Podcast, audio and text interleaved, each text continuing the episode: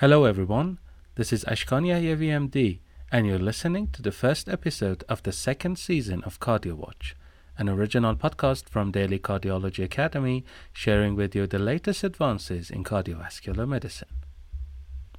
In this new season, instead of focusing every episode on a specific field of cardiovascular medicine, we will try to review the most important and outstanding and recently published articles in all fields of cardiology. This way, we will have an opportunity to consider a broader spectrum of articles every episode and make it a little bit more interesting, or less boring for that matter, by adding some variety. Okay, let's dive in now. Choosing the most appropriate diagnostic technique in patients with intermediate probability of CAD has always been a challenge. The authors of the Discharge trial have addressed this issue and designed an RCT to compare CT angiography and invasive angiography regarding the incidence of major cardiovascular events as the primary endpoint outcome and the procedure related complications as the secondary outcome measure. A total of 3,523 patients were followed for three and a half years.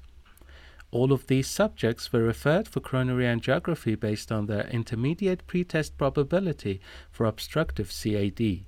They were then randomized to undergo either invasive coronary angiography or CT angiography for the diagnosis of obstructive CAD. 2.1% of the patients in the CT arm experienced a major adverse cardiovascular event, including cardiovascular death, non fatal MI, and non fatal stroke, while this number in the invasive coronary angiography arm was 3%, with no statistically significant difference between the two groups.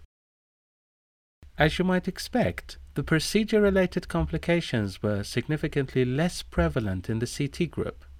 The fact that using CT instead of invasive angiography didn't produce any significant difference in case of MACE yet again emphasizes that in patients with borderline probability for CAD, CT can always be a safe, easy, and reliable diagnostic tool provided that there is enough expertise in your center.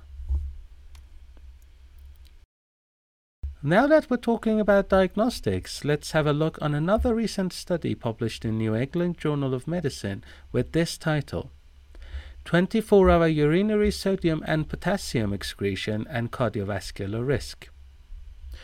The authors used the data from six prospective cohorts of generally healthy adults trying to understand the relation between urinary sodium and potassium excretion with the risk of cardiovascular events.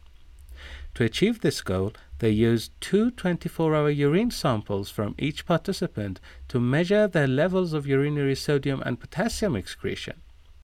The primary outcome was a cardiovascular event, including coronary revascularization, fatal or non fatal myocardial infarction, or stroke.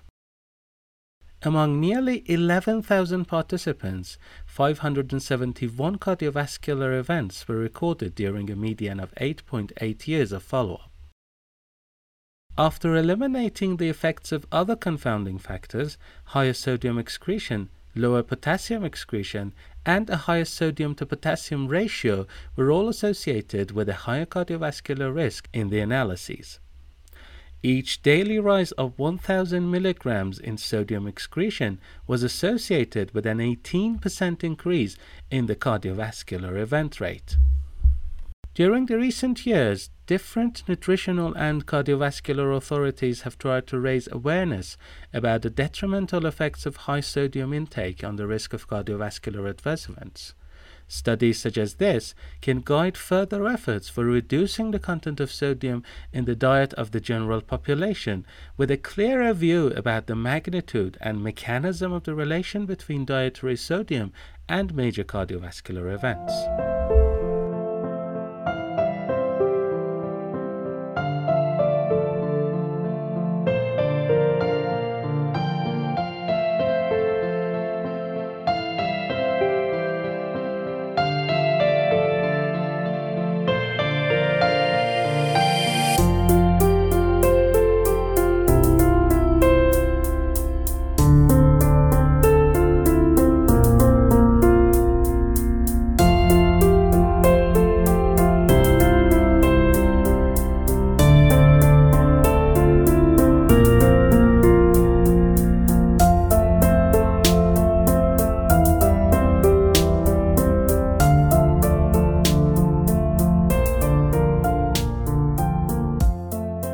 PCI. It is among most frequently asked clinical questions when we encounter a patient with a complex coronary anatomy needing intervention.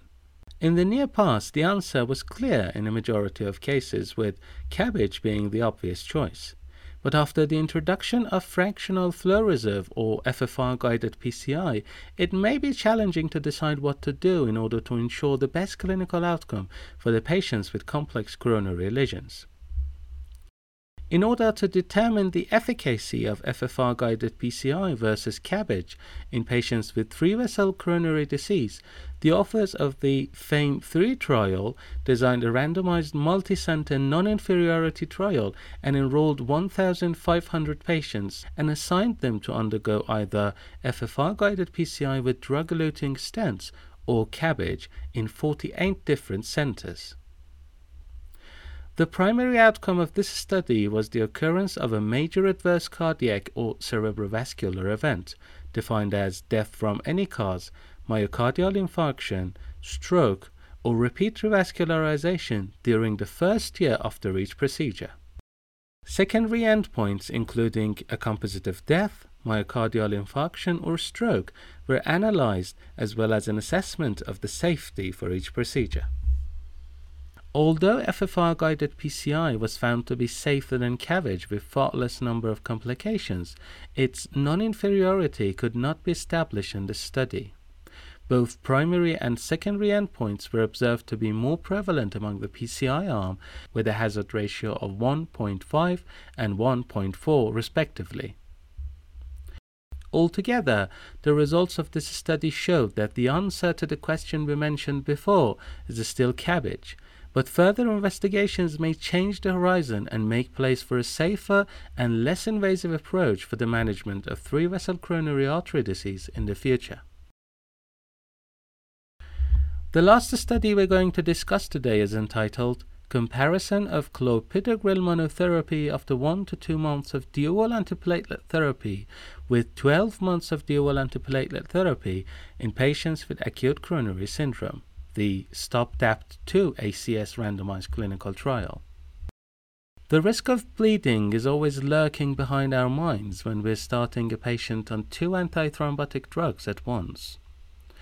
With the hope of proving that monotherapy with clopidogrel after one to two months of the PCI is as efficient as the guideline directed DAPT strategy for 12 months, the authors of this study enrolled 4,169 patients with ACS who underwent successful PCI into a multicenter, open label, randomized clinical trial.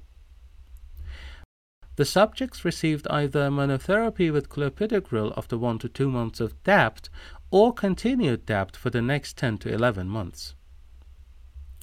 A composite of cardiovascular death, myocardial infarction, stroke, stent thrombosis, or bleeding events at 12 months were considered as the primary endpoints of the study with a non inferiority margin of 50% on the hazard ratio scale. Among a total of 4,107 patients who completed the one year follow up, 1 to 2 months of DAPT was not non inferior to 12 months of DAPT for the primary endpoint which occurred in 65 of 2,058 patients in the clopidogrel monotherapy group and 58 in 2,057 patients in the 12 month DAPT group. Further analysis showed that, as expected, the risk of bleeding was significantly lower in the clopidogrel monotherapy group.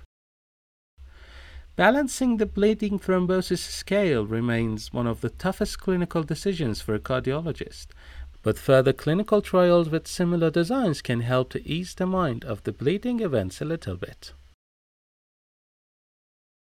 Thank you for listening to CardioWatch. You can find us on SoundCloud, Castbox, or dailycardiology.com. Please share your thoughts and views with us on our Instagram account. You just need to type CardioWatch in the search bar. Thank you and goodbye.